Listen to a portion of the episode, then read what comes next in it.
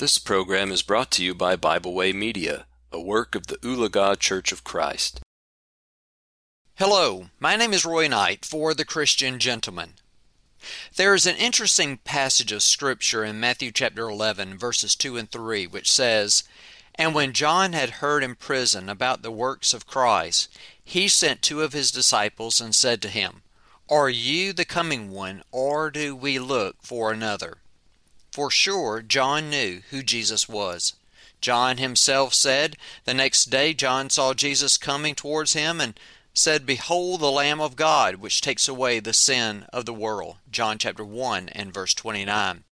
In that same chapter, in verses 32 through 34, it says, And John bore witness, saying, I saw the Spirit descending from heaven like a dove, and he remained upon him. I did not know him, but he who sent me to baptize with water said to me, Upon whom you see the Spirit descending and remaining on him, this is he who baptizes with the Holy Spirit, and I have seen and testified that this is the Son of God.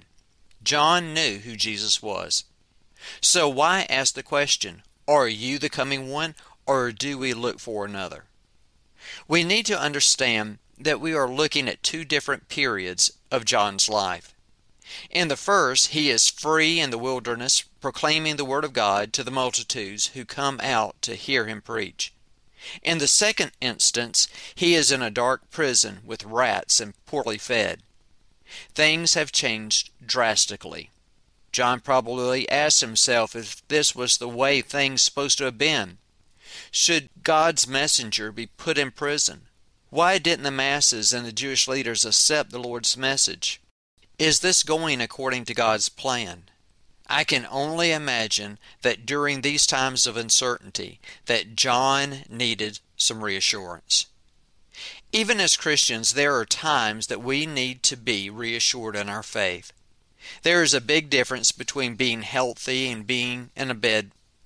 There is a difference between having a job and money and being unemployed and broke. There's a difference between being young and vibrant and being old and frail.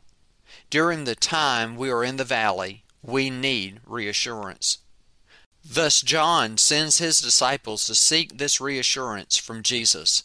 In Matthew chapter 11, verses 4 and 5, Jesus sent it in a big way. He said, Go and tell John the things in which you have heard and seen.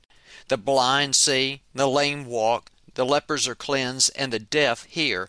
The dead are raised up, and the poor have the gospel preached to them.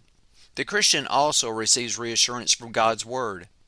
John the Apostle said, Be faithful unto death, and I will give you the crown of life. Revelation chapter 2 and verse 10. James 1:12 says, Blessed is the man who endures temptation, for when he has been approved, he will receive the crown of life which the Lord has promised to those who love him. Still, too, the Apostle Peter said, And when the chief shepherd appears, you will receive the crown of glory that does not fade away. 1 Peter chapter 5 and verse 4. God knows that we will be in the valley at times. Thus, He packs the Bible full of reassurances and comforting words that will help us to get through the trials of life. When we need to be reassured, we need to remember who we are and our relationship with the Father.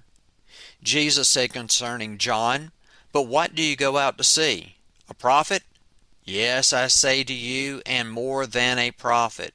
For this is he of whom it is written, Behold, I send my messenger before your face, who will prepare your way before you. Matthew chapter 11, verses 9 and 10.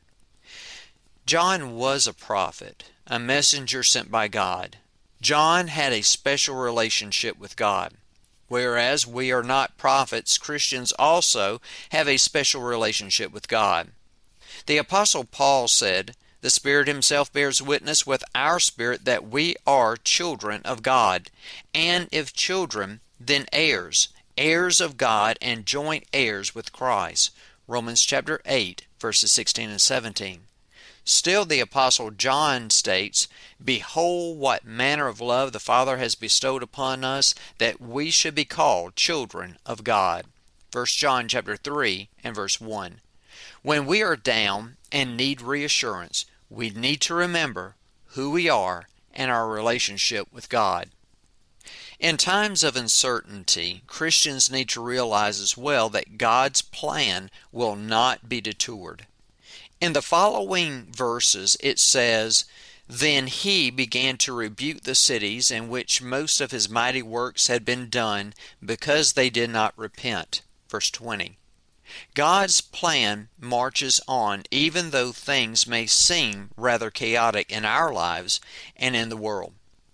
Because things may seem uncertain in our lives, it does not mean that things are uncertain with God. We can be reassured that God indeed has the whole world in His hands. Finally, at the conclusion of Matthew chapter 11, we see that we have a place where we can find reassurance and rest. Jesus Himself said, Come to me, all you who labor and are heavy laden, and I will give you rest. Take my yoke upon you and learn from me, for I am gentle and lowly in heart, and you will find rest for your souls. For my yoke is easy and my burden is light. Verses 28 through 30. Most of the time, whenever we are traumatized by events around us, we often forget that we have a place of rest. That place is found by Jesus' side. As the hymn states, there is a place of quiet rest near to the heart of God. When, like John, we need reassurance, we have a place to go. If you are in a time of uncertainty and you need reassurance, you can contact my friends at the Oologah Church of Christ, or you can email me directly at stgeorgecfc at yahoo.com. I would love to hear from you. That's all I have for right now. And what does the Lord require of you? But to do justly, to love mercy, and to walk humbly with your God.